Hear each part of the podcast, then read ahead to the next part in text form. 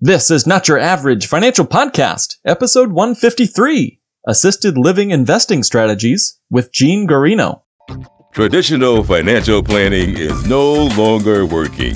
And in the new normal economy, your host, certified financial planner Mark Willis, invites you to join us as we engage the new and improved steps for establishing financial sanity.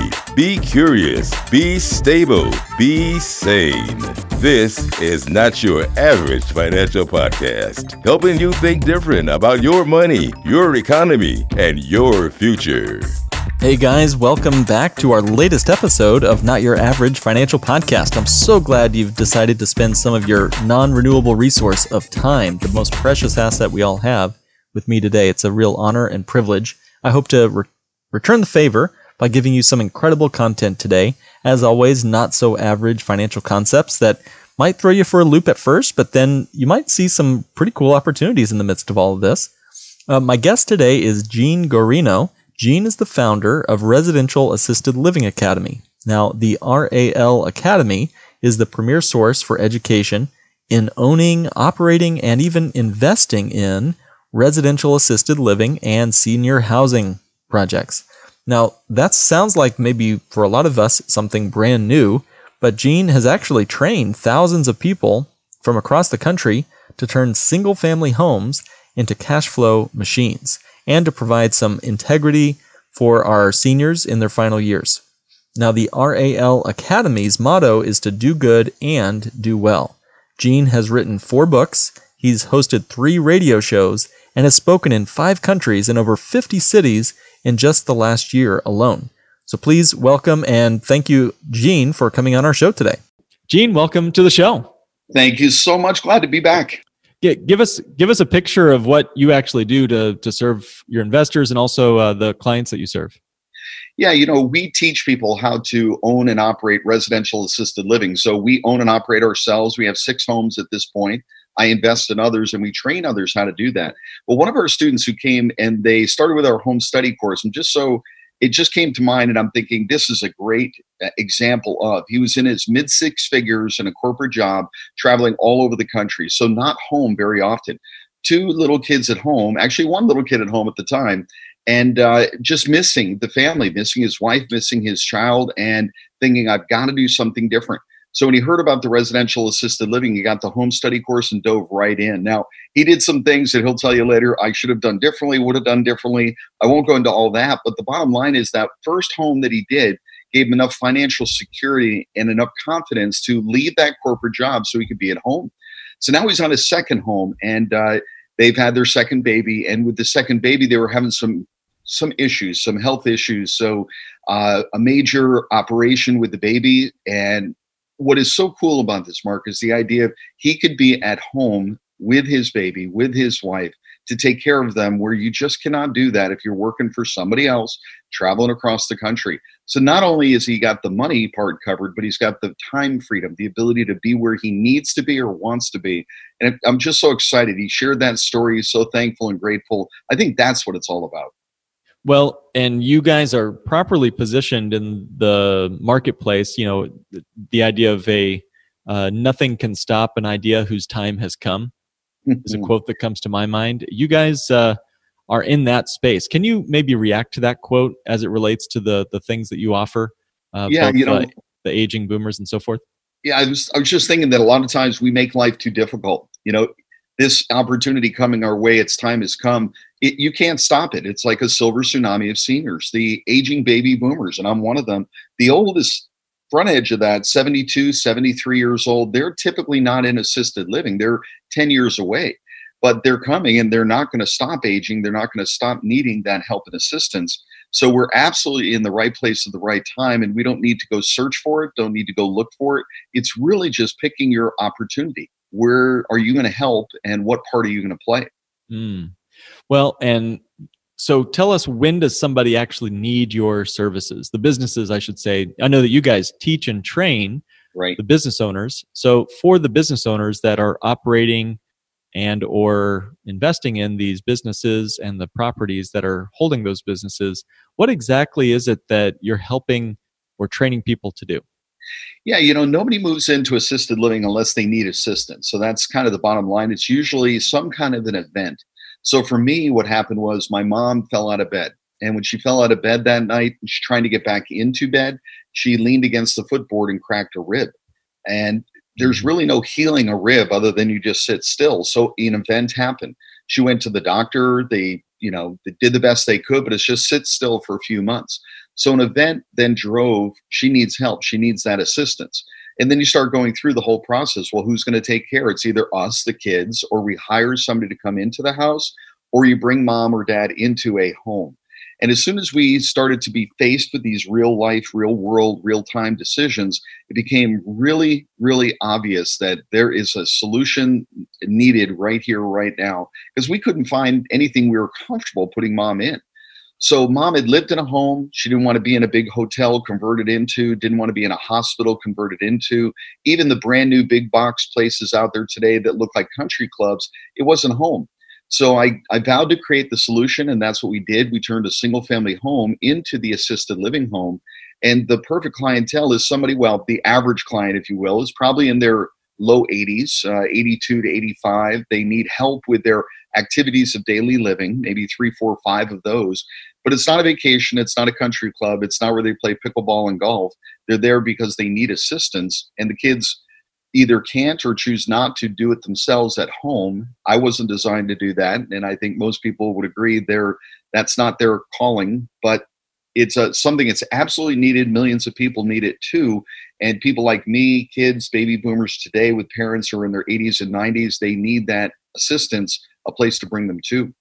Absolutely. Well, and you know, a lot of boomers in the studies are now coming in uh, you know, this is the latest insights from a study done in Washington, D.C. by Leading Age. It was an independent research organization uh, that looked over the, the kind of the, the desires of boomers and where they'd like to uh, be taken care of if mental health or physical health deteriorates. And overall, 42% of boomers said they wanted to live somewhere other than where they currently call home if they had a physical or mental disability uh, in their later years. Now that's that was a shocking study when I read that because you know I the the the presumption is that everyone wants to stay where they are, but I think uh, older boomers are realizing that there's a real sense that they could actually be injured further if they stay in their own homes. Maybe they're just not uh, cope, uh, coping with their aging, uh, or maybe their homes are not developed correctly, or, or maybe there's it's just not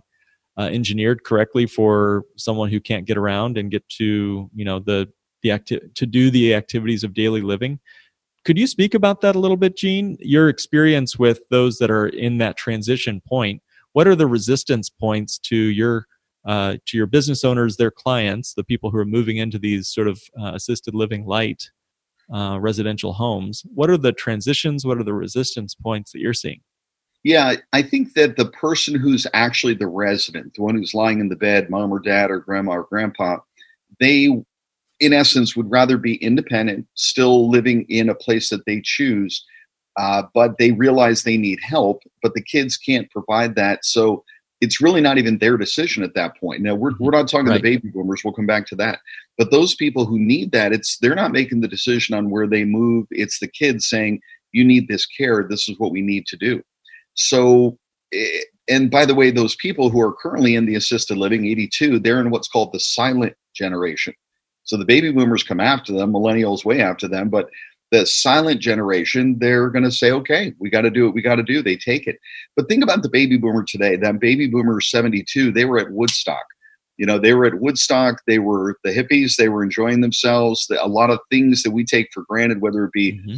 uh, you know, women's liberation or whether it be the drugs or sex and so on, they were there. That was them. And now they're going to be moving into assisted living. So the concept of what they want and what they're looking for, wow, everything is different. The music's different. The furniture is different. The food is different. But I think the key part to this whole equation is community. When when somebody ages, if they have kids, those kids move out. They start their own life and family now they're in a home alone and it could be a big huge home with a lot of empty space and lots of memories and especially if one of those parents uh, if it's a couple one person passes away that one person is left there is no community at all And that is a big element of assisted living. It's not just the care, but the community within that home that is provided. That's what people really need, whether they know it or not. Yeah. Well, and so there's there's sort of a an inevitability as we all age and um, just get you know more and more life extending drugs and uh, treatments. It doesn't mean we're going to be physically or mentally able to live independently. And you know, I know that you know a lot of our listeners are are familiar with the concept of homeowners insurance. I mean, mm-hmm. nobody would consider buying a house without some sort of uh, insurance against fire or flood. But you know, when you look at long term care, uh, mm-hmm. people just don't buy long term care insurance because yeah. it's I don't know, maybe it's a misunderstanding that the government will take care of them. Why do you think it is that long term care is not something that's immediately rushed to and bought uh, alongside uh, maybe things like homeowners insurance or auto insurance? You know, as, as an insurance professional, you you know that, and it's that question is the same for everything. We don't think we're going to die. We don't think we're going to get sick. We don't want to even think about getting sick or dying it's it's almost as if I if I don't go to the doctor, nothing's going to happen, right? If I right. don't buy life insurance, I won't die. Sure. So long term care, you're absolutely right. Your house likely statistically is not going to burn down. You're not going to have a major claim, but you're definitely going to get old, and a large percentage of those people who do get old are going to need help with those activities of daily living. Now, from a practical standpoint, long term care insurance is relatively inexpensive if you're 30 or 40 years old, and it's relatively expensive if you're 60 or 70 years old because they're going to be needing it shortly. So it's just like any insurance, it's depending on when you need it, you can't get it or it's way expensive. When you don't need it, that's when you should buy it, but nobody does. Uh, so yeah. less than 10% of the people listening and out there today probably have a long-term care insurance policy. But I've got a, I've got one for you. Get one of these homes, these residential assisted living homes, move into the master bedroom and live for free charge nine or ten other people's five, six, eight thousand dollars a month, and it's a profit center. It's a blessing you can pass on to your kids, and not a not a burden. Wow, that's great. So now I'd love to transition a bit to that blessing, as you mentioned. So, you know, this is a business opportunity. This is not just about doom and gloom on the expenses of long term care for ourselves or our family members. Tell me a bit more about how you've been able to find a way to offer real value and service to people at, at an affordable price and yet have an incredible cash flow machine uh, as a side business or as a main business. Yeah, and when you say at an affordable price, that's all relative. Relative, right? exactly. Yeah, because we have right now, if you were on Medicaid, Medicare, the government will pay about $2,000 a month to take care of somebody in long term care. That includes their social security, pension plans, and so on. The government just tops it off to about 2000 but the average home in America today is over 4000 per month private room and assisted living. So if all you have is 2 grand, you're going to be in a very substandard situation or solution. Uh, so our homes, our sweet spot is like four to eight thousand dollars. It's private pay. So when you think about, let's say there's ten people in that home, which some states allow you to have six, some 10, some 16, some unlimited. But let's just say it's 10 people paying an average of 4,000. That's 40,000 a month of gross income to this home. That's a lot of money to work with because even with all the expenses of the labor, the insurance, all the food, everything that's provided, you're still netting like 10,000 a month on that average home. And we encourage you to do a higher than average home. Uh, so I wanted to address the affordable part because some people say four grand a month, that's not affordable. You'll take care of mom. You'll do what it takes.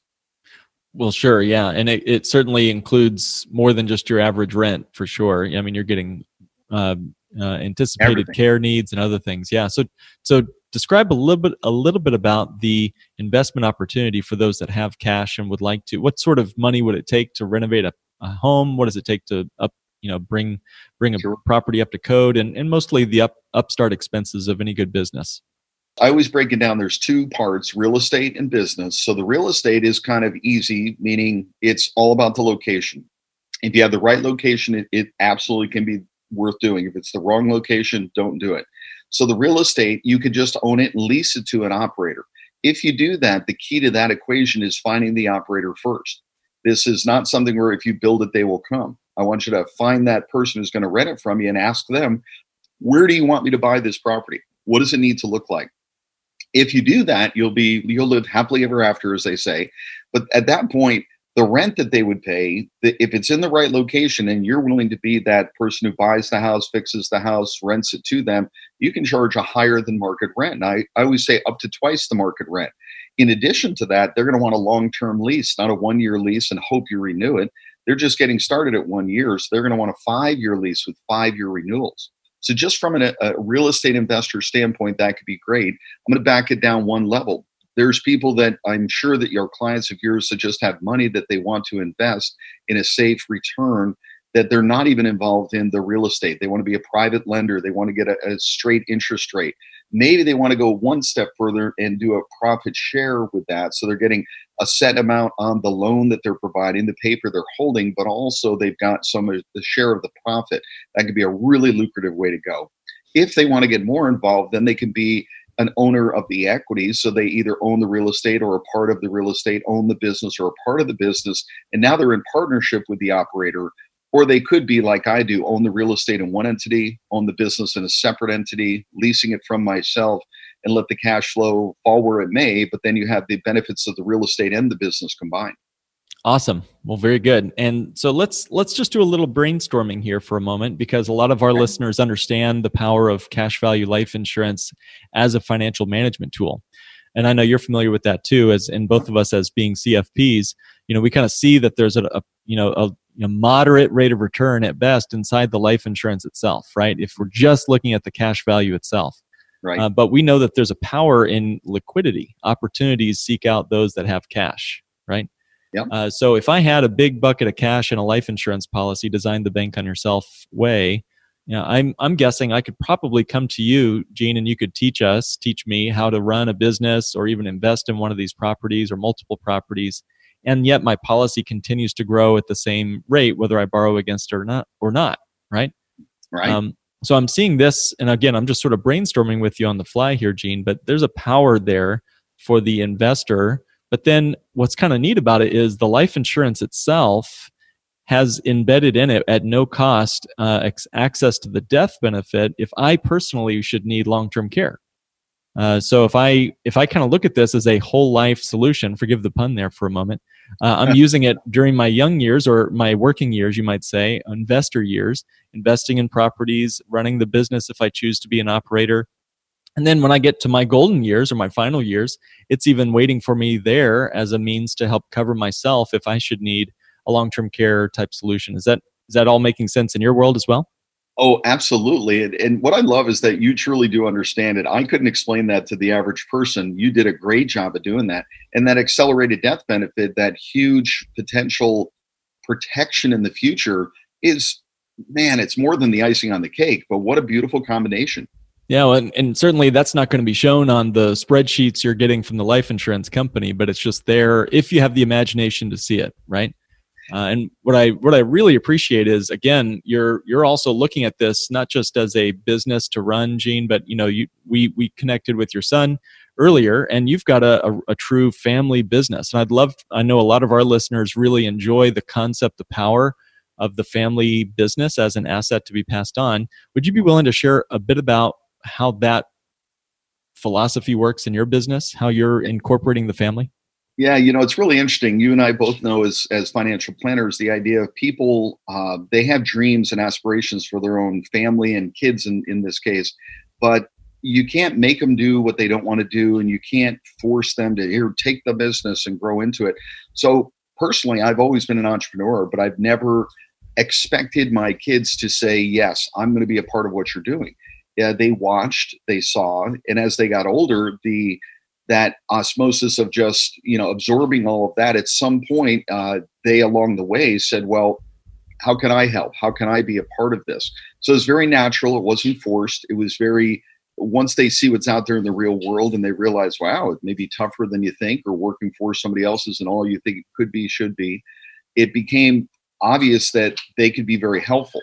Now I have to say too, my kids are incredible. They have so much uh, talent and mm-hmm. ability. So I think no matter who it is, and no matter what age they are or whose kid they are, the idea of uh, inspiring people to do something, eh, giving them the tools to be able to be successful, and encouraging them along the way. So when you think about that, whether it's a parent or an employee, you, that's what you want to instill. So to be able to do that with your own kids, give them that encouragement, give them that empowerment, and watch them blossom has been a huge blessing. Well, so for those that are hoping, I've got a little three year old at home, and I know a lot of uh, business owners have young children. What's one thing you would recommend to gently introduce your children to the power of entrepreneurship without you know making them feel like they're forced into some business they didn't want to join so what would you say to those parents you know it's real simple and it's just bring them along you know a lot of people who have a day job have the you know bring your child to work day well when you work for yourself you have that opportunity every single day and in senior housing one of the really cool things is if you have a baby if you have a child of any kind bring them to the home those seniors love the interaction they love that and those kids are going to remember it. I'll tell you now, you have memories in your head from when you were three years old that oh, yeah. sprung forward at some point with some music or a smell or something like that. So your kids will remember that too. You know, I, I was, it's funny, I give a story where it's, if you if I were to, if you had asked that question differently, I would have said, "Well, dig ditches with your kids." Mm. And well, what does that mean? I remember distinctly because here's the other part. You know, you've got a three year old, but when they're 13 and they stop listening to you, that's different.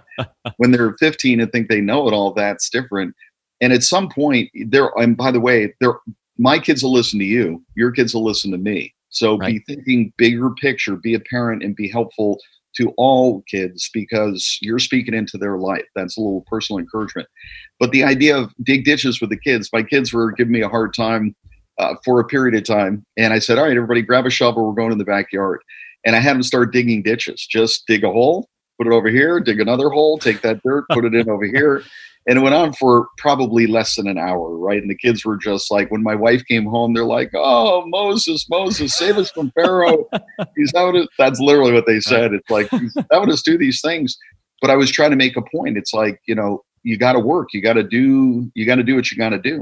Mm-hmm. And Manny, there's another quick story too. Manny, I remember distinctly, he was uh, he's a great kid, but if he wasn't inspired to do something, he wouldn't do it. I remember I would always invite my kids, come along with me, come to the apartment building, and I'm going to go do something. Come and we'll collect rent or we'll we'll shovel something.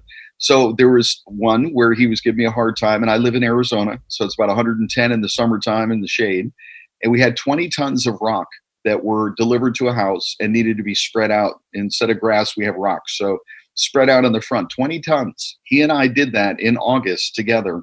I could have hired somebody for $10 an hour. I didn't want to do it myself, but I did it with him. We spread 20 ton of rock. And by the end of the day, he had a much better appreciation for hard work, what you don't want to do, and, yeah. uh, you know, a life lesson. Wow. Well, there you go. I think uh, it's it's it's it's a powerful lesson and one that I'm taking as a young dad, and, uh, and I know that he'll take someday for himself as well. And and uh, so, the power of the business is one of the coolest um, classrooms you can offer a child, uh, whether yours or someone else's. So I'm glad to hear you're doing that and fantastic stuff. And you guys have such a great opportunity and business model. Would you mind telling us a bit about your summit and other ways that folks can learn more about how to become a part of uh, RAL? You know the really best way for your listeners because they you know your listeners are different. They do have money. They understand the flow. They understand a lot of them want to be more passive. So i wrote a book called the insider's guide to investing in senior housing and if people would like to get a free copy of that you can download it you know today. I've got a website they can go to very easy to remember but write it down ral101.com ral101.com. There's a, a book they can download there. It's, it's educational on what to look for in investing in this type of thing. Uh, there's also a short webinar they can watch if they'd like to, and they can give us a call. Fantastic. Thank you. Thank you, Gene, for your time and uh, keep up the great work with what you're doing. Thanks so much. I appreciate it. So, guys, as you can see from the interview, what a great way to increase your cash flow on a real estate residence. You know, this is far greater than what a tenant would pay you. You know, a, a regular renter might be willing to pay you for that same house. So that was one of my first and immediate, just jaw dropping moments in the interview. Now, another was this is really an idea whose time has come. You cannot stop an idea whose time has come. And the idea is a silver tsunami. Aging baby boomers, 10,000 baby boomers turning age 65 every single day. So my only question is, what part are you going to play in that silver tsunami? You know, when you're getting four to eight thousand dollars a month from tenants and eight to ten tenants netting ten thousand dollars a month, after expenses and fees on your properties, that's unbelievable. And 42% of boomers said they'd be willing and want to live somewhere other than their own home if they needed daily assistance. So there's going to be a tremendous need for these type of uh, offerings and investments and space for boomers who want community and don't want to live in their McMansion as they age. Now, my belief personally, another takeaway was a whole life policy can both be a source of capital to invest with Gene if you wish. And again, I don't make any particular investment recommendations on this podcast, but you can certainly use your life insurance cash value as a source of capital to invest in projects like what Gene and his team would offer. And that's one piece. Now, on the flip side of the coin, one of the features that we've mentioned in previous episodes, the accelerated death benefit rider, which is attached for free to most every whole life policy, can be a way for you as a consumer of a investment property if you need for example assisted living or if your parents need assisted living for long-term care needs etc you can use the life insurance as a ticket to be a customer or a tenant someday in the future for yourself so I just thought that was a neat uh, turn in our conversation when we discovered that together. My final thought is the family business that Gene has developed is incredible. It's huge. When you're in business for yourself, every day could be bring your child to work day. You know, I love the idea of having observation days where your kids are watching what you do and learning.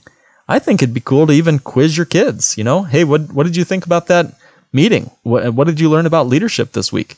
So, you know, you got to work and, you know, don't just hire somebody, teach your kids how to live hard work and how that results in real benefits.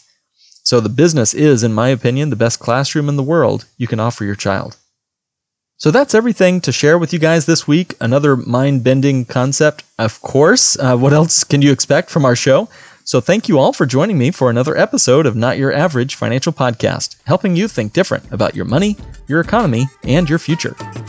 This has been another episode of the Not Your Average Financial Podcast. To join a financial revolution and start thinking different about money, go to www.nyafinancialpodcast.com and click Request a Meeting. The topics presented in this podcast are for general information only and not for the purposes of providing legal, accounting, or investment advice. On such matters, please consult a professional who knows your specific situation.